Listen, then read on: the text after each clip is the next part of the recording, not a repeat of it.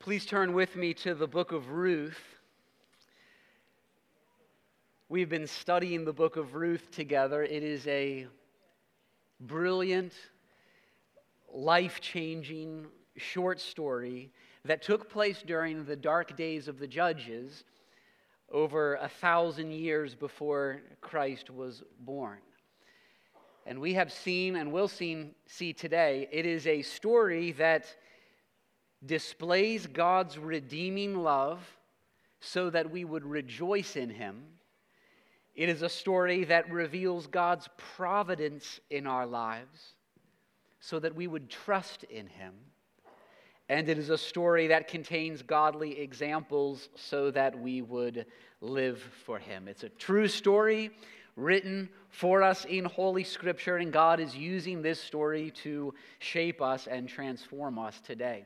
Daniel Block, in his commentary, says Ruth is constructed as a lively literary piece intended to be read orally and heard at one sitting.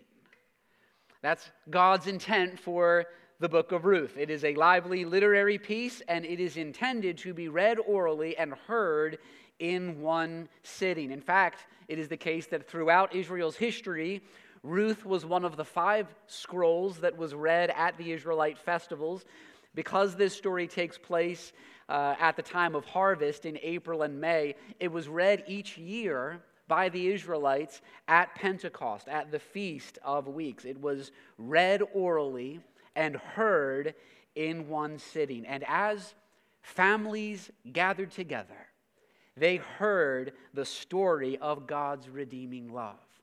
And their hearts were warmed and their lives were changed by the power of God's word.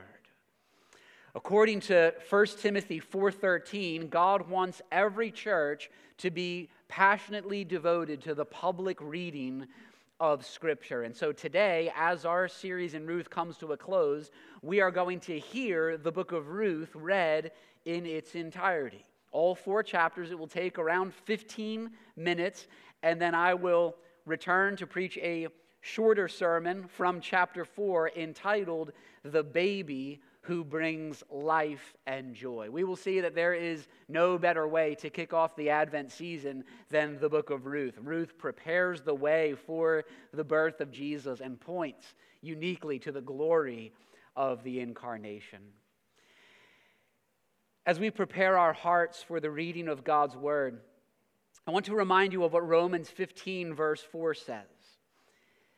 It says, For whatever was written in former days, whatever was written, that is, Genesis, Exodus, Leviticus, Numbers, Deuteronomy, Joshua, Judges, Ruth, and the rest, whatever was written in former days was written for our instruction that through endurance and through the encouragement of the scriptures, we might have hope. In other words, and as we listen, keep this in mind and let anticipation and faith rise in our hearts in light of this. The book of Ruth was written by God for our instruction, so that all who are in need of endurance, so that all who are in need of encouragement, so that all who find that peace may be distant from your heart and life might experience the transforming effect of God's word and might experience the endurance and the encouragement of the book of Ruth, and that we might have hope. Will you join me in praying together? Father, we ask that you, by the power of your Holy Spirit, would prepare our hearts now. And that as we encounter you, the true and living God, in your word of truth, that our lives would be changed. Lord, we ask that, that souls would be strengthened here today. Use this reading of your holy word this day to make us more like Christ to encourage our hearts, to reveal your character, and to increase our hope in you. Speak, O Lord, as we come to receive the food of your holy word. In Jesus' name, amen. In the days when the judges ruled, there was a famine in the land. And a man of Bethlehem in Judah went to sojourn in the country of Moab, he and his wife and his two sons. The name of the man was Elimelech, and the name of his wife Naomi. And the names of his two sons were Mahlon and Chilion. They were Ephrathites from Bethlehem in Judah. They went into the country of Moab and remained there. But Elimelech, the husband of Naomi, died, and she was left with her two sons. These took Moabite wives. The name of the one was Orpah, and the name of the other Ruth. They lived there about ten years, and both Mahlon and Chilion died, so that the woman was left without her two sons and her husband. Then she arose with her daughters in law to return from the country of Moab, for she had heard in the fields of Moab that the Lord had visited his people and given them food. So she set out from the place where she was with her two daughters in law, and they went on the way to return to the land of Judah. But Naomi said to her two daughters in law, Go, return each of you to his mother's house. May the Lord deal kindly with you, as you have dealt with the dead and with me. The Lord grant that you may find rest, each of you, in the house of her husband. Then she kissed them, and they lifted up their voices and wept. No, No, we will return with you to your people. Turn back, my daughters. Why will you go with me? Have I yet sons in my womb, that I, they may become your husbands? Turn back, my daughters. Go your way, for I am too old to have a husband. If I should say I have hope and have a husband this night and bear sons, would you therefore wait till they were grown? Would you therefore refrain from marrying? No, my daughters, for it is exceedingly bitter to me. For your sake, that the hand of the Lord has gone out against me. Then they lifted up their voices and wept again. And Orpah kissed her mother in law, but Ruth clung to her. See, your sister in law has gone back to her people and her gods. Return after your sister in law. Do not urge me to leave you or to return from following you. For where you go, I will go, and where you lodge, I will lodge. Your people shall be my people, and your God, my God. Where you die, I will die, and there will I be buried. May the Lord do so to me and more, if anything but death parts me from you. And when Naomi saw that she was determined to go with her, she said no more. So the two of them went on until they came to Bethlehem. And when they came to Bethlehem, the whole town was stirred because of them. And the women asked, Can, this really be Naomi? Do not call me Naomi. Which means pleasant. Call me Mara instead. which means bitter. For the Almighty has dealt very bitterly with me. I went away full, and the Lord has brought me back empty. Why call me Naomi when the Lord has testified against me and the Almighty has brought calamity upon me? So Naomi returned, and Ruth, the Moabite, her daughter in law, with her, who returned from the country of Moab. When Naomi and Ruth came to Bethlehem, it was the beginning of the barley harvest. Now Naomi had a relative of her husband's, a worthy man of the clan of Elimelech, whose name was Boaz. And Ruth the Moabite said to, to Naomi, Let me go to the field and glean among the ears of grain after someone in whose sight I might find favor. Go ahead, my daughter. So she set out and went and gleaned in the field after the reapers. And she happened to come to the part of the field belonging to Boaz, who was of the clan of Elimelech. And behold, Boaz came from Bethlehem, and he said to the reapers, May the Lord be with you. And they answered, May the Lord bless you. Then Boaz said to his young man who was in charge of the reapers, Whose young woman is this? And the servant who was in charge of the reapers answered, She is the young Moabite woman who came back from, with Naomi from the country of Moab. She said, Please let me glean and gather among the sheaves after the reapers. So she came, and she has continued from early morning until now, except for a short rest. Then Boaz said to Ruth, Now listen, my daughter. Do not go to glean in another field or leave this one, but keep close to my young women. Let your eyes be on the field that they are reaping, and go after them. Have I not charged the young men to not touch you?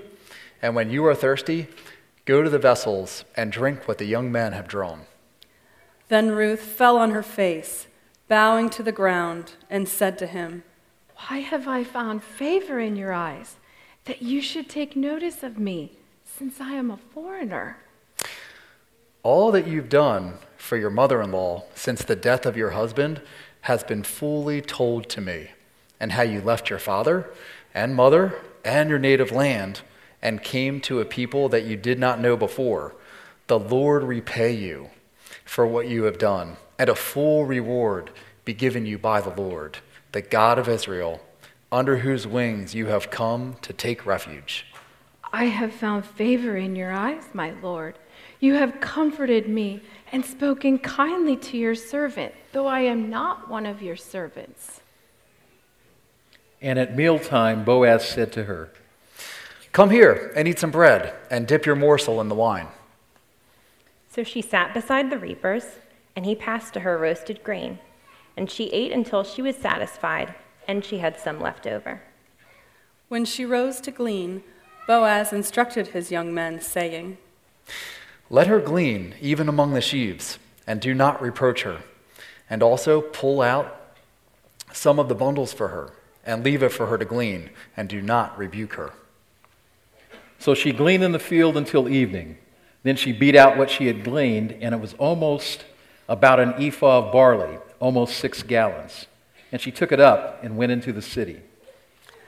Ruth's mother in law saw what she had gleaned. Ruth also brought out and gave Naomi what food she had left after being satisfied.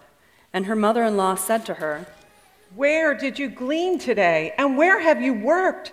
Blessed be the man who took notice of you. So she told her mother in law with whom she had worked and said, The man's name with whom I work today is Boaz. And Naomi said to her daughter in law, May he be blessed by the Lord, whose kindness has not forsaken the living or the dead. The man is a close relative of ours, one of our redeemers. Besides, he said to me, You shall keep close by my young men until they have finished all my harvest. And Naomi said to Ruth, her daughter in law, It is good, my daughter, that you go out with his young women, lest in another field you be assaulted. So she kept close to the young women of Boaz, gleaning until the end of the barley and wheat harvest, and she lived with her mother in law. Then Naomi, Ruth's mother in law, said to her, My daughter, should I not seek rest for you, that it may be well with you? Is not Boaz our relative, with whose young women you were? See, he is winnowing barley tonight at the threshing floor. Wash, therefore, and anoint yourself. Put on your cloak and go down to the threshing floor. But do not make yourself known to the man until he has finished eating and drinking. But when he lies down, observe the place where he lies. Then go and uncover his feet and lie down, and he will tell you what to do. All that you say, I will do. So Ruth went down to the threshing floor and did just as her mother in law had commanded her. And when Boaz had eaten and drunk, and his heart was merry, he went to lie down at the end of the heap of grain. Then she came softly and uncovered his feet and lay down. At midnight, the man was startled and turned over, and behold, a woman lay at his feet. He said, Who, who are you? I am Ruth, your servant. Spread your wings over your servant, for you are a redeemer. May you be blessed by the Lord, my daughter. You have made this last kindness greater than the first, in that you have not gone after the young men, whether rich or poor. And now, my daughter, do not fear. I will do for you all that you ask. For all my fellow townsmen know that you're a worthy woman. And now it is true that I am a redeemer, yet there is a redeemer nearer than I. Remain tonight, and in the morning, if he will redeem you, good, let him do it. But if he is not willing to redeem you, then, as the Lord lives, I will redeem you. Lie down until the morning. So she lay at his feet until the morning, but arose before one could recognize another. And Boaz said to himself, Let it not be known that the woman came to the threshing floor. And Boaz said to Ruth, Bring the garment you're wearing and hold it out. So she held it, and he measured out six measures of barley and put it on her. Then she went into the city.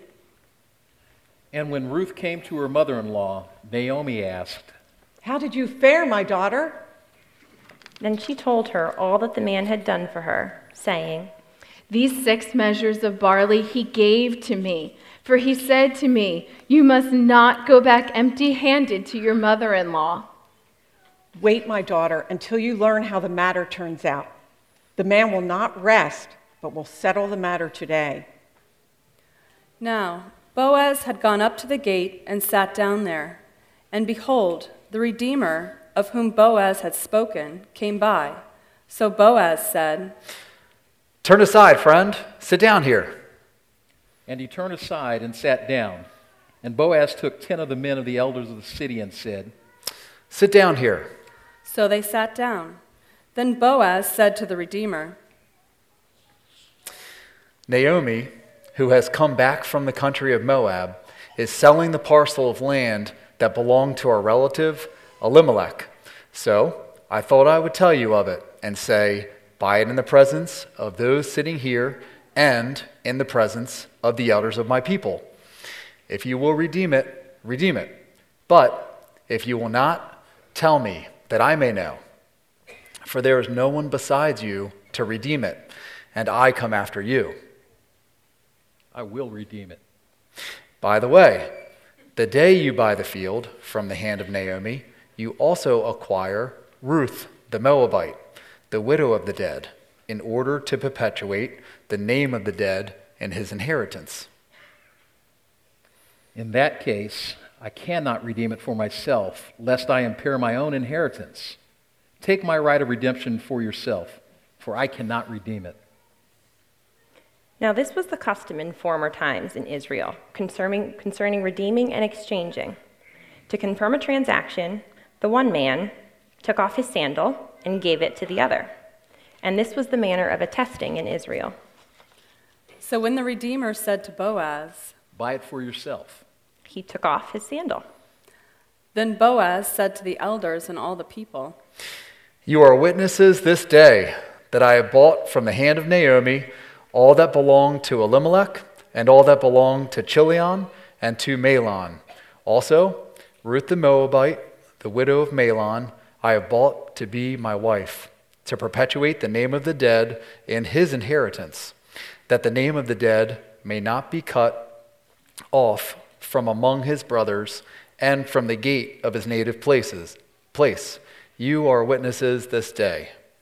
Then all the people who were at the gate and the elders said, We are witnesses. May the Lord make the woman who is coming into your house like Rachel and Leah, who together built up the house of Israel. May you act worthily in Ephrathah and be renowned in Bethlehem. And may your house be like the house of Perez, whom Tamar bore to Judah, because of the offspring of the Lord will give you by this young woman. So Boaz took Ruth, and she became his wife. And he went into her, and the Lord gave her conception, and she bore a son. Then the woman said to Naomi, Blessed be the Lord, who has not left you this day without a redeemer. May his name be renowned in Israel. May he restore to you the joy of life. May he be your provider in your old age. For your daughter in law, who loves you, has given birth to him. She is, She is more, more to you than seven sons. Then Naomi took the child and laid him on her lap and became his nurse. And the women of the neighborhood gave him a name, saying, A son has been born to Naomi. They named him Obed. He was the father of Jesse, the father of David. Now these are the generations of Perez. Perez fathered Hezron. Hezron fathered Ram. Ram fathered Aminadab. Aminadab fathered Nahshon. Nahshon fathered Salmon. Salmon fathered Boaz. Boaz fathered Obed. Obed fathered Jesse. And, And Jesse, Jesse was, was the the father father of of David. David. Praise God for his word of truth and what a story the book of Ruth is. It is a story that displays God's redeeming love that we might rejoice in him, a story that reveals God's providence in our lives that we might trust in him, and a story filled with godly examples that we would live for him. In chapter 4, we have what is the final act. Some have thought this chapter to be a bit curious. The first 12 verses uh, involve some complex legal details and ancient practices, and then the story ends with a genealogy in the last five verses. So that is the, the ending to this story. You know, nothing says climactic ending like a man taking off a sandal, giving it to another, and then a list of names.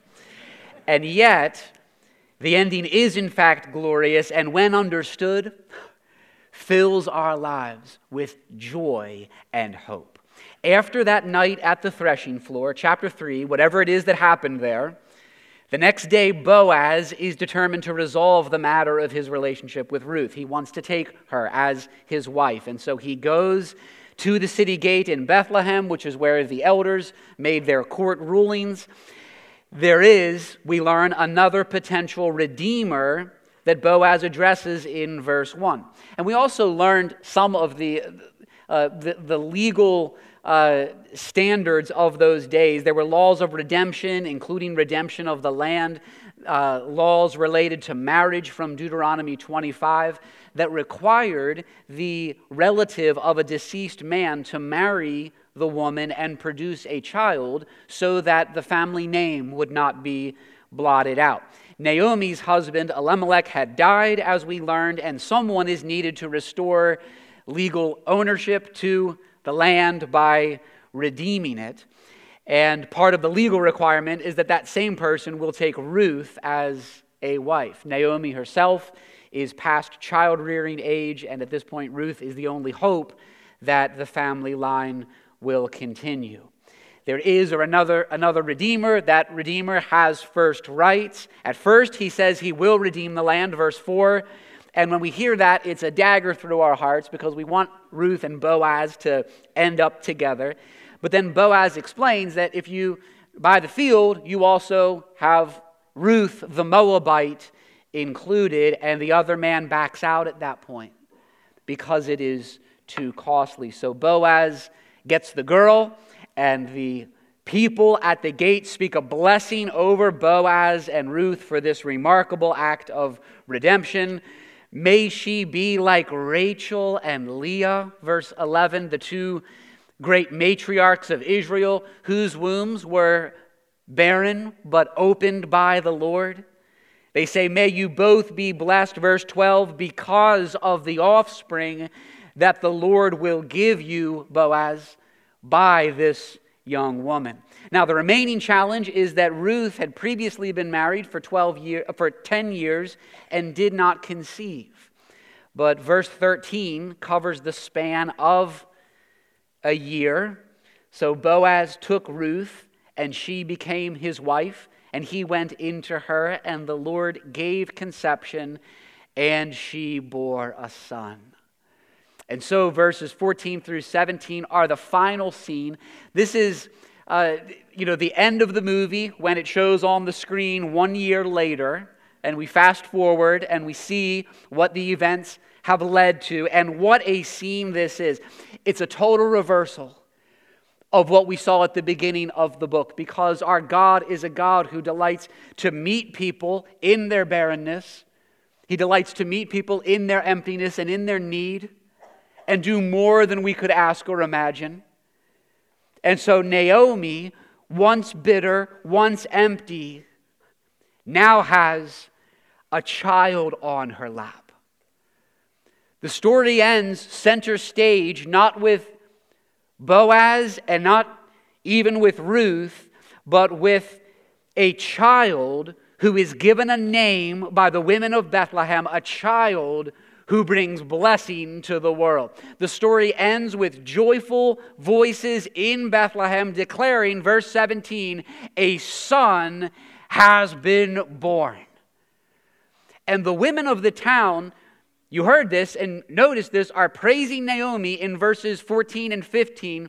But listen to these verses and follow this and tell me who is the Redeemer? Who is the one who brings life and joy. Verse 14 Then the women said to Naomi, this glorious picture of the women of Bethlehem, this promised city, this glorious place.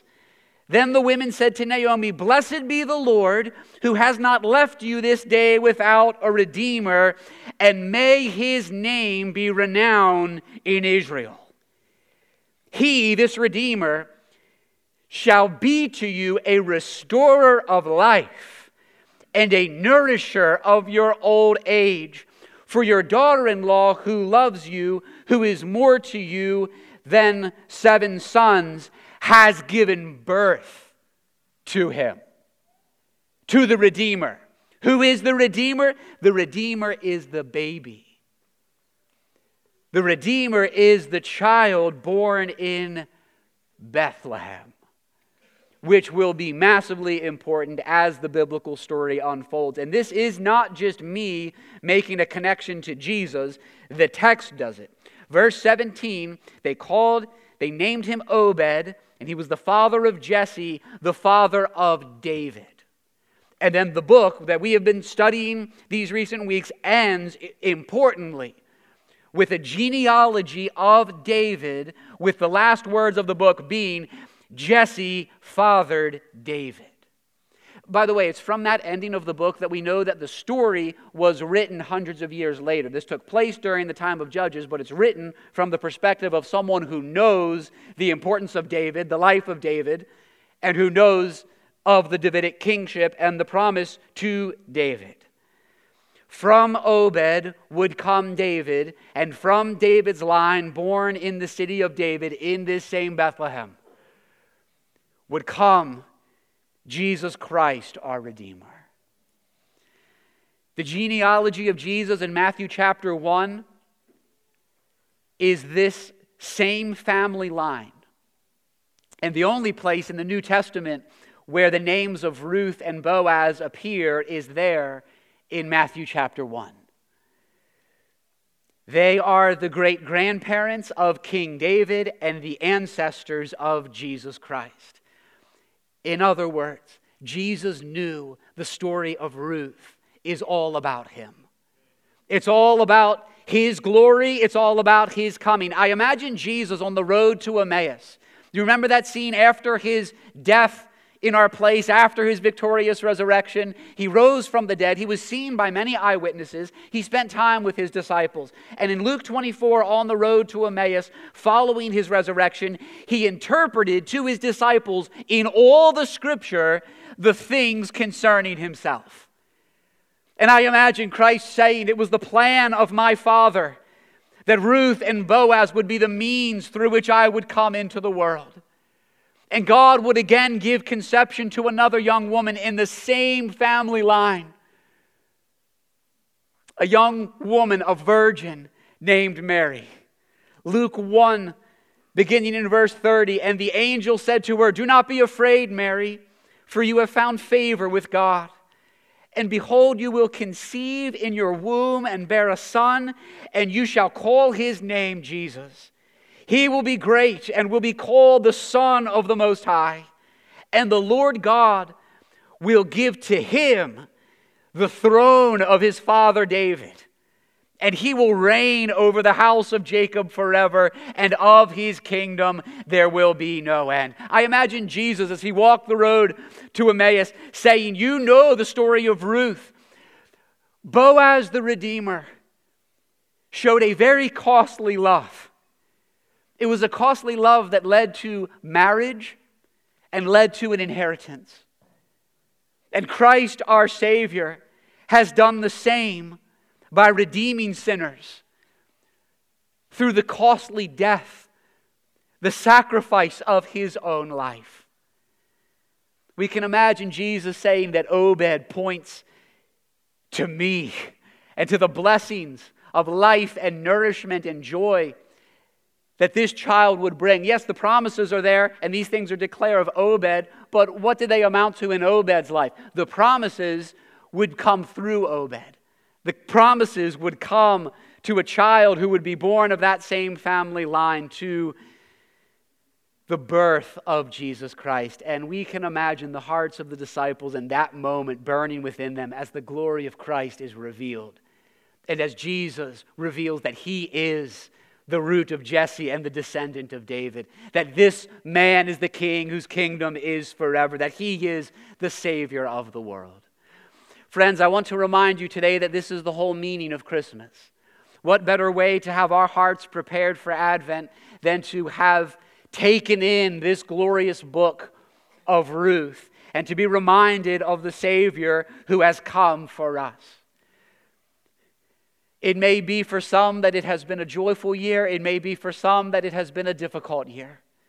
It may be that there are some who presently find that your spirits are high and lifted. And it may be for others that you are in a place of lament and sorrow and difficulty. Well, the one great thing that we all have in common is what is represented in the center of what we are celebrating.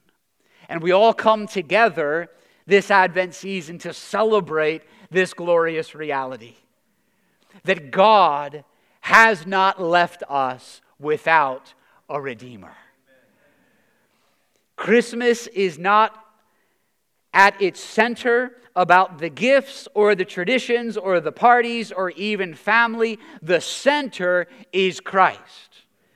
And in Luke 1 is where Zechariah says, Blessed be the Lord God of Israel for he has visited and redeemed his people and has raised up a horn of salvation for us in the house of his servant David, as he spoke by the mouth of his holy prophets from of old. God promised he would do it, and then he kept his promise and he fulfilled it in Christ. God himself has taken on human flesh. Why?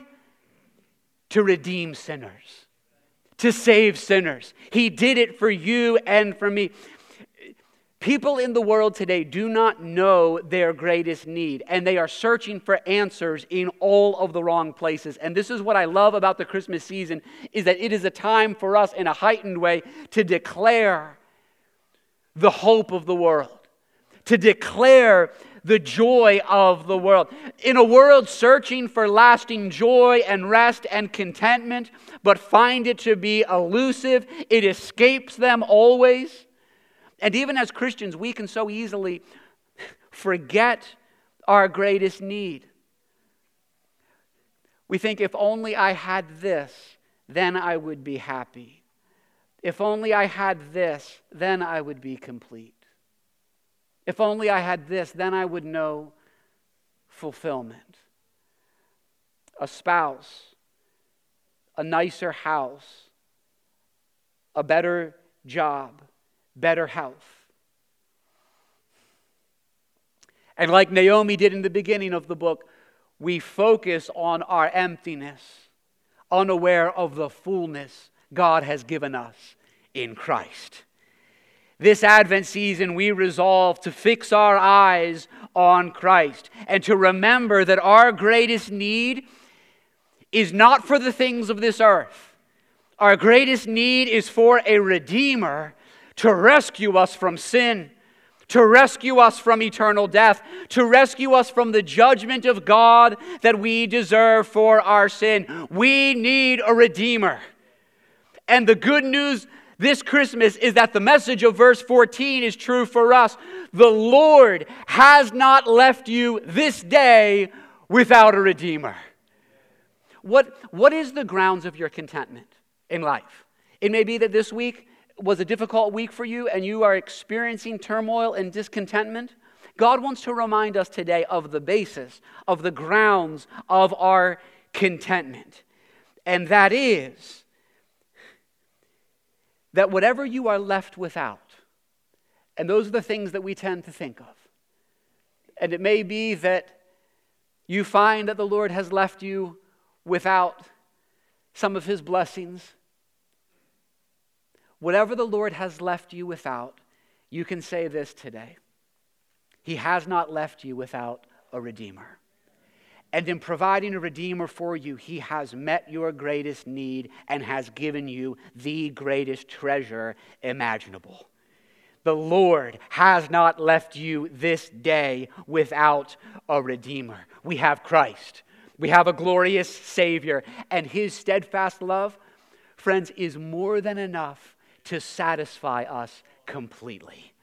The Lord has not left you this day without a Redeemer. And so let's allow the book of Ruth to prepare our hearts for Christmas. Let's allow this book to lead our hearts to come and adore Him.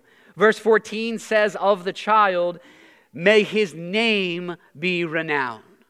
And this is fulfilled in Christ, who has that name that is above every name, and whose name has throughout history and to this day been renowned in all the world. Is he renowned in your heart?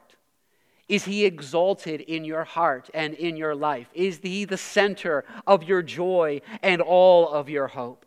We've seen radical kindness in this book of Ruth.